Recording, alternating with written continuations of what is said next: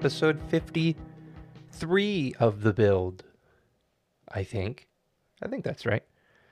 We're in our Victor Mete moment, our Lukas Lessio chapter, our Ryan White era. I was in Buffalo in 2016 um, when Victor Mete was drafted. He was a guy I was really high on. Um, and one of the draft guides I, I actually bought and brought to the draft with me, he was one of he was voted as one of the best skaters in the draft. Uh, probably would have been a first rounder if he was bigger. Um, then, like a full season later, I was pounding the drum that the Canadiens should have him make the team because I believe at that point Markov was no longer there, um, and they needed a partner for Shea Weber. And Victor Mete had skills that the Canadiens did not currently have on their roster. Um, and then he went like two years without scoring a goal, and then he went on waivers, and that was the end of the Victor Mete experience. Ryan White, on the other hand, a little bit Actually, they probably played about the same amount of games, just over shorter, fewer seasons, I should say. Uh, Ryan White spent five parts of five seasons with the Canadiens, 17 points in 141 regular season games. But that's not why we remember him. We remember him because he punched a lot of guys. Um, I'll always remember him from that 2013 series against the Sens that turned into a street fight. He played in three games in that series and had 23 penalty minutes. 17 of which came in the third period. Um, or not third period, the third and final final game he played in that series, rather. Um, just a good old fashioned face puncher. There's there's going to be guys like that, especially as we get into these higher numbers. Uh, but you're not here to listen to me talk about Ryan White. We're back for the second time in as many weeks, so that must mean the Canadiens are playing games again. So, of course, we're going to unpack the first two preseason, preseason games of the season, um, but only after I set the stage for how I watched the first two games and how I kind of take in all exhibition hockey. Um, I think I've made it pretty clear what my feelings are when it comes to uh, exhibition hockey, like either the preseason or the rookie showcase games. I think too much is made of the overall results of the games. Um, and the purpose of these games isn't to necessarily see immediate returns on either, um, you know, player personnel decisions from the front office or, uh, you know, development plans for young players. You start to see little bits and pieces as the games go on, but but you know, I'm looking, you know, I'm looking at at the things that we had hoped they would work on, um, over the summer, and I'm looking at lineups for these games because I think that the you know looking at the lineups they kind of give us an idea of what the team wants to do with their start with their full NHL roster but when the season starts. Um because I think a lot of the combos you know they might not stick as full lines but at least uh, the forward lines but they might have combos that are created that they use in game 1 against Toronto um, you know, to start the regular season. I'm also looking at where like the bubble players are playing. Is a player who's, you know, he, who needs a good camp to make the team, is he playing on a line or a pairing with definite AHL players? Are they playing with NHL mainstays? To me, the preseason shows me more about the decision make- makers than the players who are actually on the ice. These guys haven't played organized hockey in like 150 days.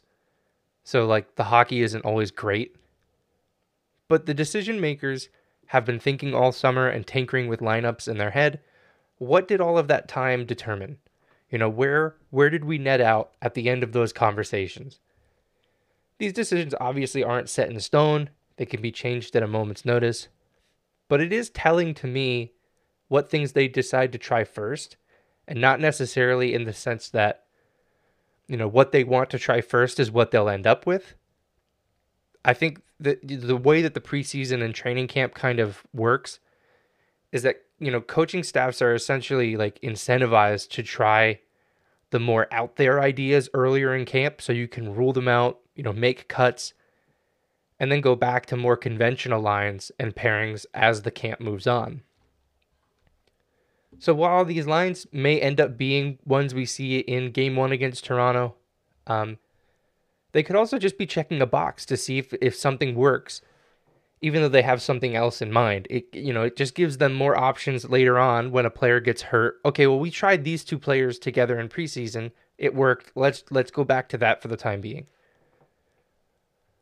So with that in mind, let's take a look at what we saw in the first two games of the preseason, the lineups that we saw, the decisions that were made, um, you know, prior to those games, and how those those new combinations worked out. Um, game one versus New Jersey. Up front, we had one NHL line uh, with Slafkovsky, Newhook, and Anderson. That is a bona fide NHL line. Those are guys who are going to be here when the season starts. That's your NHL line. It's a and an NHL line. Might not, and you know, as we know now, because game two has already happened, they are tanking, tinkering with a few options with one of those players. Um, so it, also in that game against New Jersey, they had two tweener lines, I'll call them, even though I think more often, more realistically than not, these all of these players end up in the AHL to start the season. Uh, the first of those two lines is the is Joshua, um, Owen Beck, and Jesse Ylönen. Um, I think Roy and Beck are outside, very outside chances to make the NHL team out of camp. There's just it's a numbers game. There's not a lot of space, and Ylönen is is fighting for a roster spot in order to avoid being placed on waivers before the season starts. He he needs waive he needs to clear waivers in order to be sent to Laval. Um, and the other of those two tweener lines is Michael Pezzetta uh, Stephens, and Farrell. Um, Stephens is likely an AHLer to start this season. I, I I I would imagine maybe he gets one more of these games before being cut. Um, is fighting for a roster spot because he too will need to clear waivers to go to the AHL.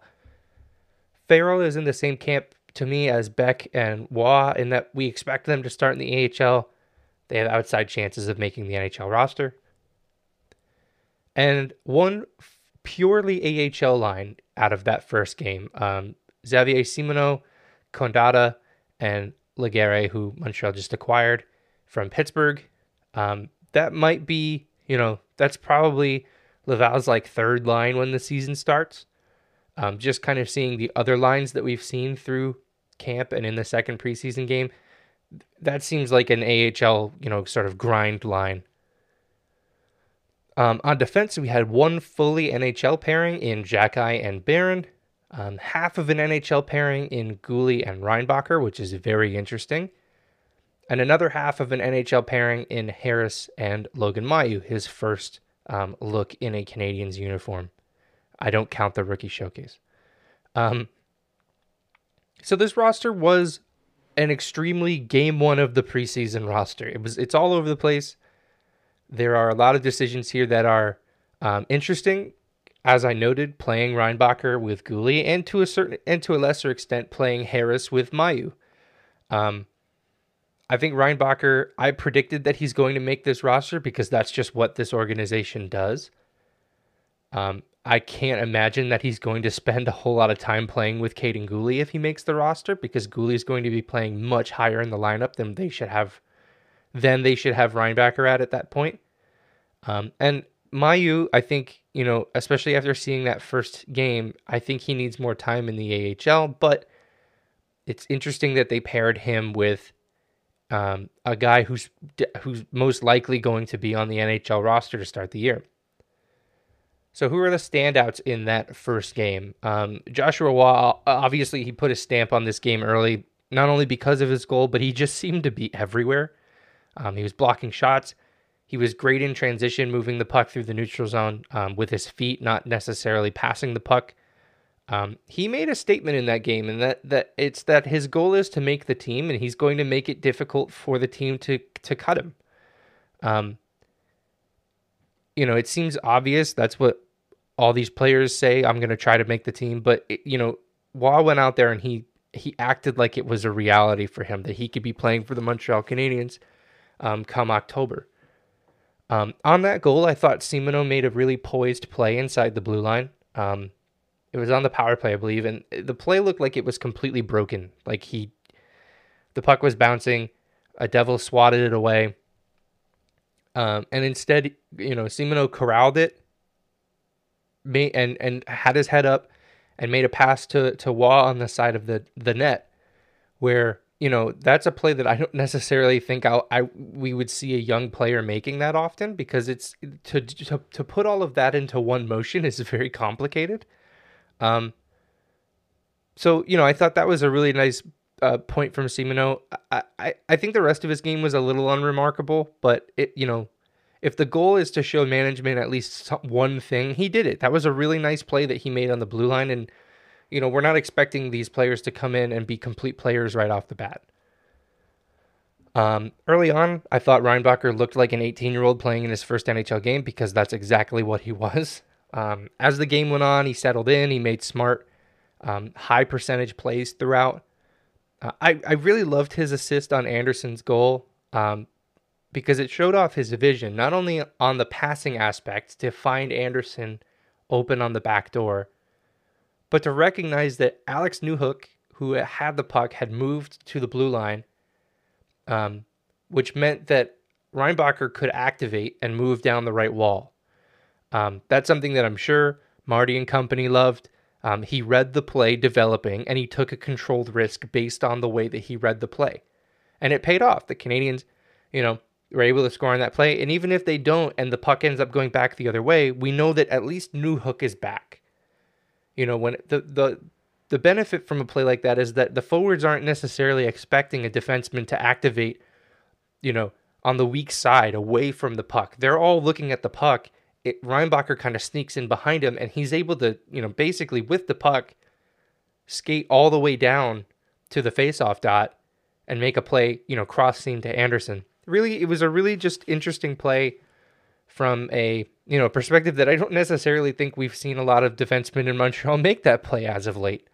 Um, you know, Matheson seems like a guy who would do that. Um, David Savard, you know, he seems to go on a rush like that every so often to mixed results. Um, but it was a, it, you know, it's a really good sign. Again, we're not looking for Reinbacher to be a complete player right now, but you know, it gave us a glimpse of the player he can be. Um, of course, on that goal, Josh Anderson scores. I thought he looked like Josh Anderson um, that we were getting right as he broke his leg last season. He was doing Josh Anderson stuff again, you know, for better or worse. I, I still think that if you want to get production out of a second winger, you need to keep them as far away from Josh Anderson as possible. I think he passed the puck in the offensive zone about three times on Monday night. He is a very one dimensional player. And I don't say that to say that he's a bad hockey player. I say that in, in saying that he does one thing particularly well. And that one thing is driving the net with the puck. You just cannot expect him to pass the puck. He just doesn't do it. You know, like, I don't know that that's necessarily a skill you can teach him at this point nor do I think he really needs to learn it because he's already proven he can be successful not doing that.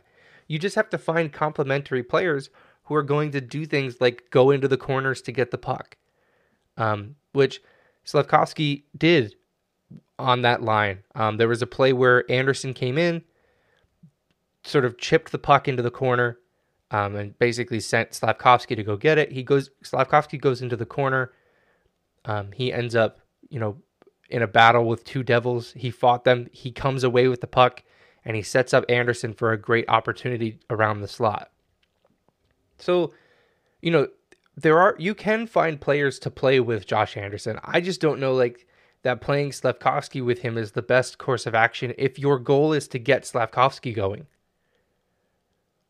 if your goal is to get him to start scoring goals, I don't know if playing him with with Anderson is the the the thing. With Anderson doing his Erik Cole impression every every shift, just coming down the wing, putting his shoulder down, and driving to the net. Um, I just don't. I don't see that you're going to put a player there who's going to have a ton of success. Um, I, I, would love like an, uh, a Raphael Harvey Pinard on a line like that, a guy that can create his own space and create his own opportunities because Slafkovsky's just not going to get a ton of touches if he's playing with a guy like Anderson who won't move the puck. Um, one final note on Slafkovsky from game one. I thought he was getting a lot of chances from the slot, but he wasn't able to get his shot off in time. He needs a you know a quicker release if he's going to score from these high traffic areas. and at least in game one, defenders were able to interrupt his shot more often than not. It's an encouraging development that he is getting those opportunities. You know, his body is affording him space in those high traffic areas. But the the shot just wasn't it the, you know, he was it, it, and we're talking about like milliseconds, right? Like we're talking about him just holding the puck a little bit too long. And that might be a confidence thing that he thinks he needs to put everything into every shot because it's just not going in. Um, as we know, he scored in game two and he was getting a whole lot more shots off in that game. So I think that as the confidence grows, so will his ability to get the puck on the net. Um, I thought Arber Xhekaj had a, a pretty rough game. Um, he just seemed a step behind at almost all times. Um, it could just be preseason rust, so I'm not reading too much into it. Um, but it might be something to monitor as we move forward. I know I said his pairing with Barron is an NHL pairing, but there are a lot of guys fighting for spots back there. It, it, I think it's important for him that he bounces back in this next game. Um, in net, Sam Montembeault had the first half. Jakub Dobeš had the second half. Um, Sam Montembeault was simultaneously fantastic and also let in two pretty stinky goals which seems like exactly what we got out of Sam Montembeault last year. Like his goal saved above expected is always was was always very high because he made a lot of like desperation saves and he made a lot of just really really good saves. But then he would just let in a clunker. Um, you know, like in this game there was one where, yeah, there was a lot of traffic on that play and and it, there were bodies flying all over the place. But the puck was basically shot right at him. But he was laying on his back, so I mean, it was just a very preseason goal. And the second one bounced off the end boards and hit him in the pad and goes in. So, like, nothing he can do there. Um, but I still think he's, especially after seeing the second game, he is by far the Canadiens' best option in that. Uh, and lastly, this was our first opportunity to see Logan Mailloux in an NHL setting. Like I said before, the rookie showcase does not count. Um, and I thought I thought he came as advertised. Um, he's massive. He was like he, just his frame is is impressive. Um, he was throwing his weight around from the jump. You know, he hit. I think he he was really going after Tyler Toffoli in that game, and I was like, we you know we like him, right? Like you don't need to be doing that. Um, and as I'll get into, and as I got into on Twitter, he was really aggressive offensively there are there are times where that aggression is well utilized, and there are some where the safer play should be used instead. Um, we saw a bit of both in that first preseason game. Um, he got some power play time in this one. At one point, he was the lone defenseman back on the blue line trying to keep the puck in, with two Devils kind of going after him because he was very close to the blue line. He was barely keeping it in. Instead of just chipping the puck in deep to prevent an odd man rush, he tried to hold off two Devils. You know, like when you're playing the old, you know, the, the, the NHL games and you hold either A or X, depending on what console you're on. And you kind of just like one handed hold the puck away from, you know, you, you, you protect the puck with your body. He tried doing that. It didn't work. The Devils went on a 2 on 0 down the other way. They didn't end up scoring, but still, an opportunity was created out of a play where a safer play would have prevented it. Um, and on a shorthanded shift, this is the one that I think I took. I was I looked at the as the most egregious example. Um, he's shorthanded. It's the end of his. Sh- I think it's the end of his shift, or at least close to it. Um, he has the puck in the neutral zone. There are four devils surrounding him, like two on his flank and then two right in front of him. And it, instead of just chipping the puck in deep and getting off, or at least going back and resetting, he tried to make a move to go through one of them he lost the puck. He continued to chase the puck carrier to the Devil goal line, and then he he continued to chase Jack Hughes all the way up through the neutral zone. Um, and once they got to the Canadian zone, Mailloux just kind of bailed on the play. He just kind of uh, Hughes went towards the middle of the ice, and Mailloux just spun the other way and went towards the boards. Um, and of course, we saw the rest of it. He picked apart the remaining defenders. Um, I like the aggression, and I, I tweeted about this, and people took it, I think, the entirely wrong way. You know, well, he's confident, and having confidence is a good thing. I'm not saying that he should be less confident. I just don't think that, like, okay, let's let's think of it this way. How many times have you seen a defenseman look at four players in front of him on the opposing team and decide I'm going to go through all four of them and score a goal. It doesn't it just doesn't happen. When you hear the term low percentage play, that's what they're referring to. like he's not Connor McDavid and even when Connor McDavid does that, it's spectacular because it's something that shouldn't be able to be done and in most cases it isn't able to be done. I like the aggression. He very clearly has the speed and the offensive talents to back up that aggression. And that's what made him really, really successful in junior hockey. This isn't junior hockey anymore. Everyone keeps pointing me to his stats from when he was with the London Knights. First of all, people are you know looking at those stats as if it makes him the best defender in the OHL there were, I think, at least 10 defensemen who were, were almost all younger and drafted in lower positions than him who outscored him in the OHL. And he did that as an overager. So I think we need to pump the brakes on the OHL numbers. I don't think that they're particularly helpful in analyzing this player. I just think he needs to do a better job of picking his spots, which very fortunately is teachable, right? There's tape from this game that they can use and show him as a positive example what they'd like to see. There was a play in the third where he carried the puck through the neutral zone. Um, he set up a give and go with Slafkovsky at the blue line, so he passed it off and then he got it back right as he crossed the blue line. And it, it gave them an odd man rush where Mailloux got a great shooting opportunity. It was an excellent play for Mailloux that should be highlighted, and especially considering that these are two players who haven't played together before. They have no chemistry and yet they were still able to execute a pretty effective give and go on the blue line that allowed them to create a scoring opportunity. The shorthanded play where he tried to take on four Devils at once was ill advised. You know, I, I, just the the one time I can remember this happening that involved a player on the Canadiens was Andrei Kostitsyn. Um, he did it to the Capitals a long time ago. Like I think the Capitals might have still been wearing white and, and black and blue and the fact that I can remember the only other time I've seen this is because it's not it doesn't happen very often.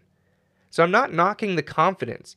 I'm I'm just uh, that's not a play that's going to work in the NHL. It's just not. I I I I don't even know if that was particularly, you know, useful for him in the OHL. You know, it's not how he he scored a lot of his goals on the rush, don't get me wrong, but they weren't shorthanded one on fours. Thankfully, I think this coaching staff and this development team are perfectly positioned to help him overcome the decision making issues. He's missed a lot of development time over the last few years, some of that due to his own doing, some of that due to COVID, which everybody dealt with. He, you know, he's not special in that regard, and some of that due to a shoulder injury. They are going to have to make up for lost time with him. He has not played a lot of games. I like his chances of becoming an impact player, but there are things he has to work on. And I also think that we need to, as a fan base, understand that in criticizing the play, I am not criticizing the person. They're different things. Some people have entirely co-opted any any criticism of Logan Mailloux the person, as some anti-woke, you know, rallying cry he tried to take on four guys by himself. like we're not we're not watching the same game if if we're looking at that and saying that it's good that he tried that. It's not good that he tried that. I like the mentality that he thinks he can go through those guys, but he shouldn't be doing that at this level. It's not a professional thing to do. So I'm going to continue to watch him play and criticize the plays that I think should you know need to be worked on, and you know talk about the plays that he does where he does things really well, like I did in this game. You can do both. It's crazy. Um, so the Habs dropped that one five two, um, but the score of these games does not matter. I cannot stress that enough. Um, so let's move right along to game two. All right, at home, against Ottawa. Mike Matheson was supposed to play in this one, but just before the game, he was pulled from the lineup, and Guhle was added in his place. Um, last season, the same thing happened to Matheson, where he was, you know, pulled before a preseason game for precautionary reasons, and he ended up missing like the first month of the season. So fingers crossed, it's not serious. Um, it, I'm recording this as the um, just after the second game ended, so th- there may be news on this already. I don't have anything in front of me to look, and it would be rude if I did. Um, so let's carry that you know the preseason line viewing philosophy that we had for game one into game two. Up front, we have two full NHL lines. Caufield, Suzuki, Monahan up front, line one. I like it. Um, I know I, I mentioned last episode, I should say I predicted last episode that you know they would try Newhook in that position. It seems like they really want to use Newhook at center, and it seems like Monahan might be at the point in his career where he has more to offer on the wing than down the middle. He can also jump in and help Suzuki with faceoffs. You know, Suzuki can afford now to be a little bit more, you know, um, aggressive in the faceoff dot because he knows, well, if I get tossed, Monahan's going to come in and we have a pretty good chance of winning it. Second line, uh, Harvey Pinard, Dach, and Slafkovsky.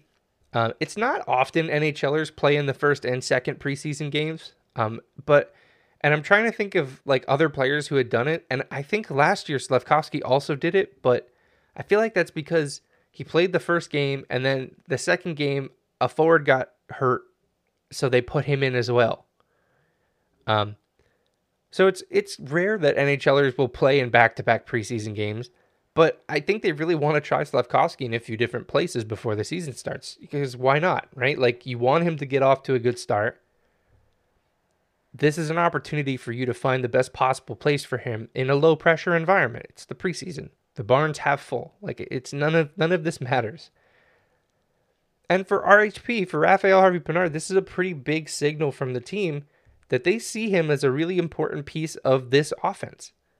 You know, last season he got the call up because of of a ton of injuries and he seized that opportunity and he made the most of it. And his contract, you know, is an is an indicator that the Canadiens believe that it wasn't a mirage. But he still needs to fight for a spot on this roster. Can he seize the opportunity like he did last year? I like his chances because I don't want to bet against him. He's he's you know kind of defied the odds this entire way up. And then I think we have two clear AHL lines: um, Lias Andersson, Filip Mesar, and uh, Heineman are the first of those two lines. Mesar getting his first look in a Canadian sweater, as is Andersson. That could be a really nice line in Laval. It might be one of the better lines that they can possibly put together. I really like that, um, especially for you know Mesar and Heineman to have a guy like Andersson who had, who's kind of you know I know he's only 24 I think, but he's kind of played everywhere. Um, it's a good guy to have around. Uh, the second of those uh, AHL lines is uh, Bourque, Gignac, and Davidson. Very clearly an AHL line. But Davidson has been turning heads in camp. Um, wearing, I couldn't believe that I saw someone wearing 76. So I mean, a little, some of that was a little bit jarring. Um, but it comes with the, you know, I think I think that he he's been turning a lot of heads in camp because his play's been good, and in this game, I thought he played particularly well. Um, you know, not overly flashy, but he does the little things that he's supposed to do at this level of his career. Uh, on the back end, we've still only got one full NHL pair uh, in Guhle and Savard. Of course, Guhle was intended to be Matheson, um, and you know, which shouldn't come as any surprise because Matheson and Savard played a lot together last season. Um, so an NHL pair nonetheless. Uh, an AHL NHL pair with Trudeau and Kovacevic, and an AHL pair with Norlinder and Keeper. Um, before getting into the rest of this game, I kind of want to talk.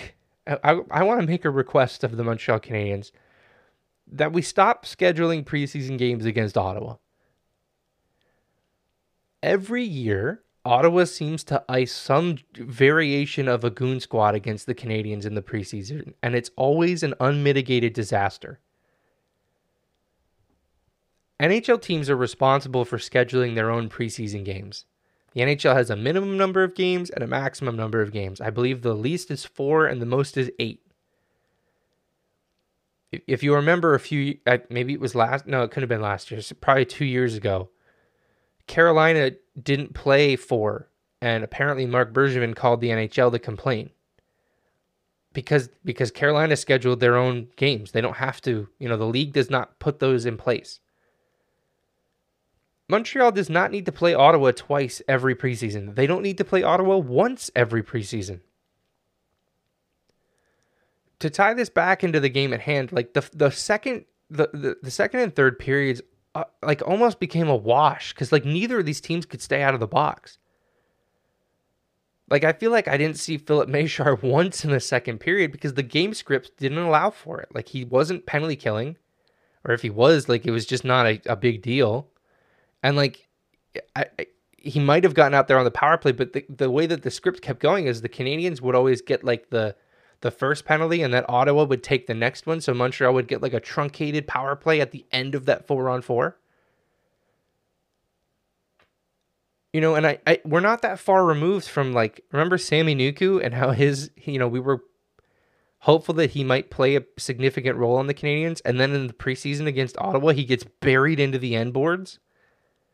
Like I'm just I'm tired of it. I'm tired of it. There's no reason to be playing these guys. Like Mark Kastelic in this game was just a, a tremendous loser. Like there, you know, him and Dach were pushing and shoving, and then you know Kastelic throws his gloves off and then grabs him, and somehow Dach ends up with a penalty after all of that.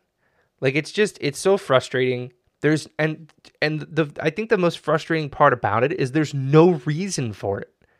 It's not the NHL saying those are your games, play them. Call Buffalo. Call Detroit.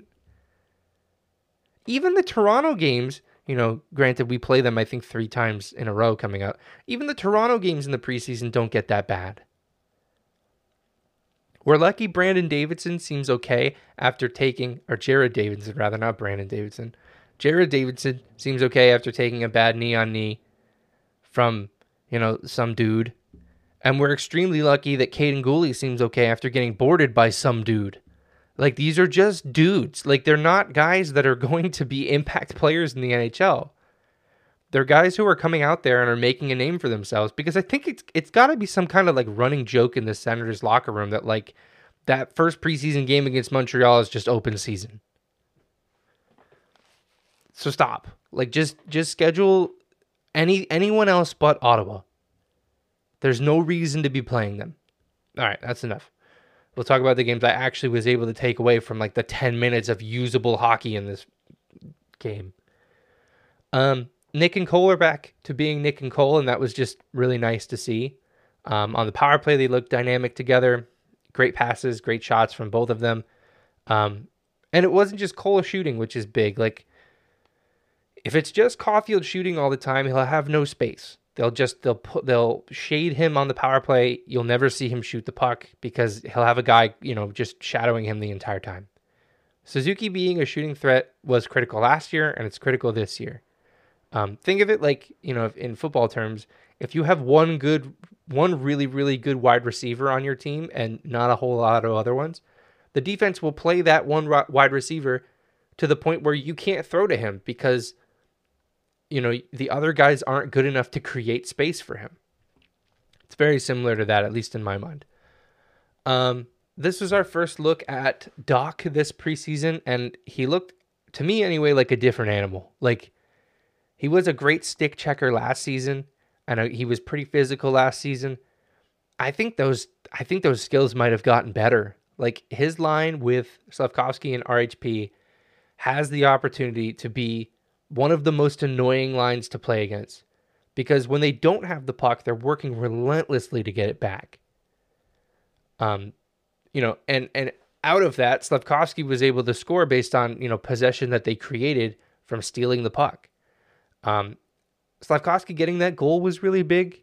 He knows he needs to start producing. I think he's way too hard on himself in that respect. Um, in that first game, he had chances, couldn't bury them. In game two, he bury one. He buries one early. And what did we talk about after game one? The quickness of his shot and the release. On this goal, the puck was barely on, even on his stick. He did enough just kind of to kind of stop the puck in front of him and then whack it into the net. Um, and even if that's just him knocking a puck into a net and not necessarily shooting it, um, you know, it, still I think is going to make him feel more confident because we we saw that throughout the rest of the game. Um, he created a breakaway where he made a, a really nice move that was ultimately stopped by Korpisalo, who made a really great save, but it was still a great move that required a great save. Um, so the confidence seems to be building for him.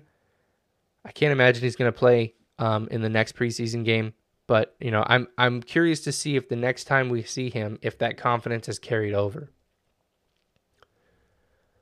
Um, Slafkovsky's buddy out there, uh, Filip Mesar, I thought he might have been one of the fastest Hab skaters out there. I don't know if it's necessarily true or not, but he certainly looked really quick. He also looked very small. he's listed as five foot ten. That's generous. Like I feel like he's five eight at the absolute most. Which you know I, I don't think that that'll impact much. You know, David Desharnais made it at five foot seven. I like I like what I saw from Filip Mesar and the you know limited opportunities we had to see him because of the you know the mess that the game became. Um, like with a lot of the young players, most of the young players, he's not complete just yet. But I'm looking forward to seeing how he handles a full AHL season. His last OHL season didn't go particularly well, and he ended up playing some AHL games that didn't go all that well. So I'm I'm curious to see how he pull how he pulls it all together and how the development team works with him to, you know, refine some of the areas of his game. Uh, and lastly, on this one, uh, Sean Monahan tapped in a Cole Caufield rebound to tie the game in the third. I can see why they'd want a guy like Monahan on that line instead of Kerfoot, like I predicted last episode. Monahan's going to have a lot more success driving the net like we saw in that goal than a an Alex Newhook would would have. If Monahan can continue doing that, that line should have, you know, a lot of success. Um, that if, of course, is heavily influenced by whether or not he can stay healthy, which we just we know is a challenge for him at this point in his career. Like it, every sentence of "man, Monahan looks good" is autom- is almost immediately, you know, caveated with "I hope he stays healthy" because it's just not it's not a reality for him. Like he's had a really hard time uh, making it through an 82 game season.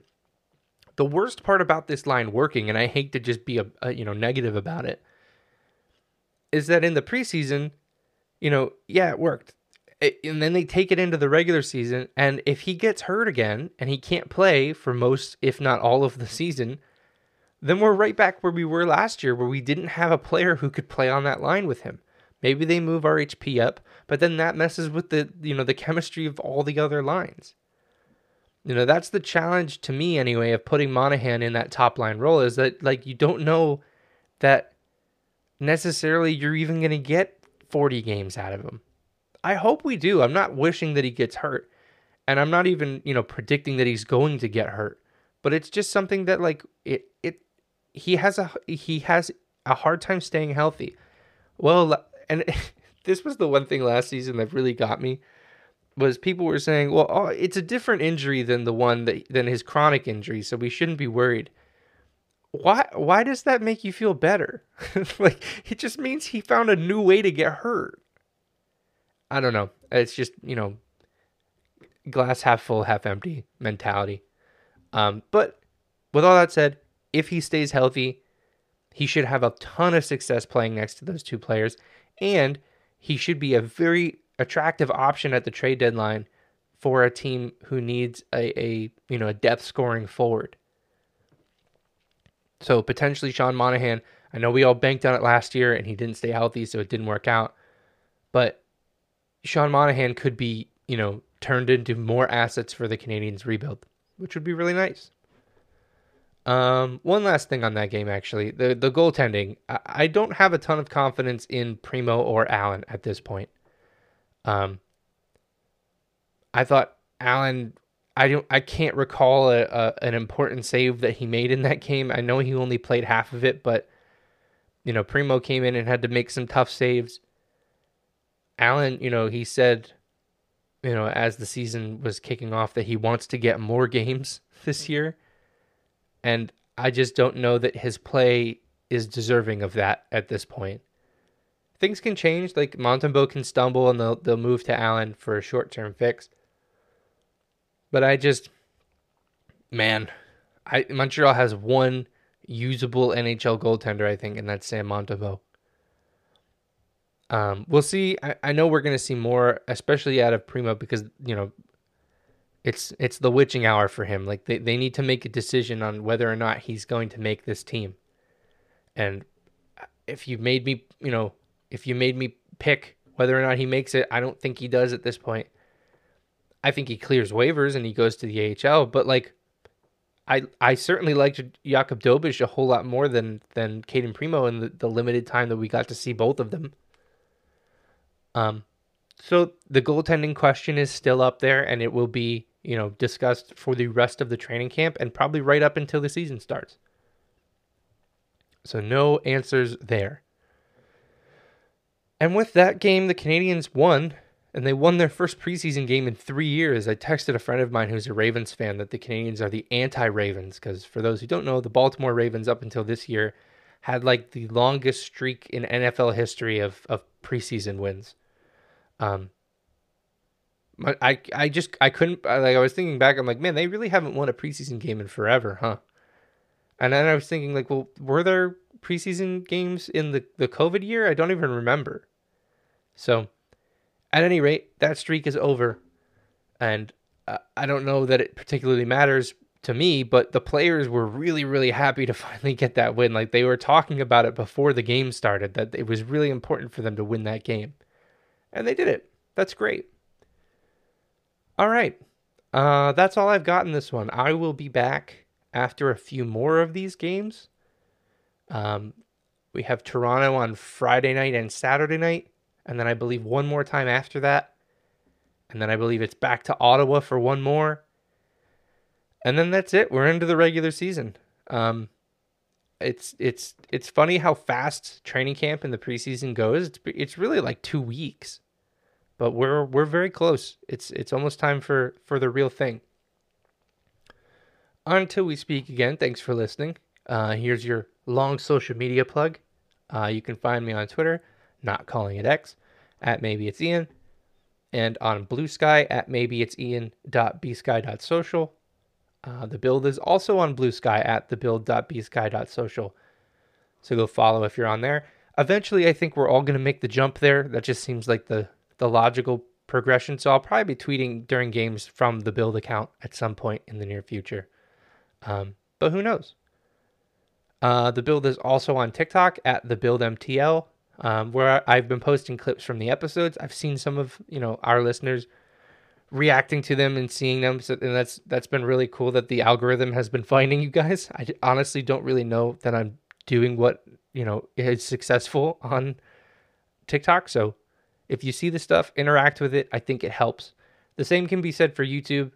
Um, full episodes are going up there as well as shorts. Those videos may be a little delayed because it's almost 11 o'clock and I have to work in the morning. So those those might go up on Thursday at some point. Um, all right. The music you heard at the beginning of the show and are hearing now is Inside by Fred Mug. Check the link in the description to head over to his Bandcamp page for the rest of his stuff. Thanks for listening. See you next time.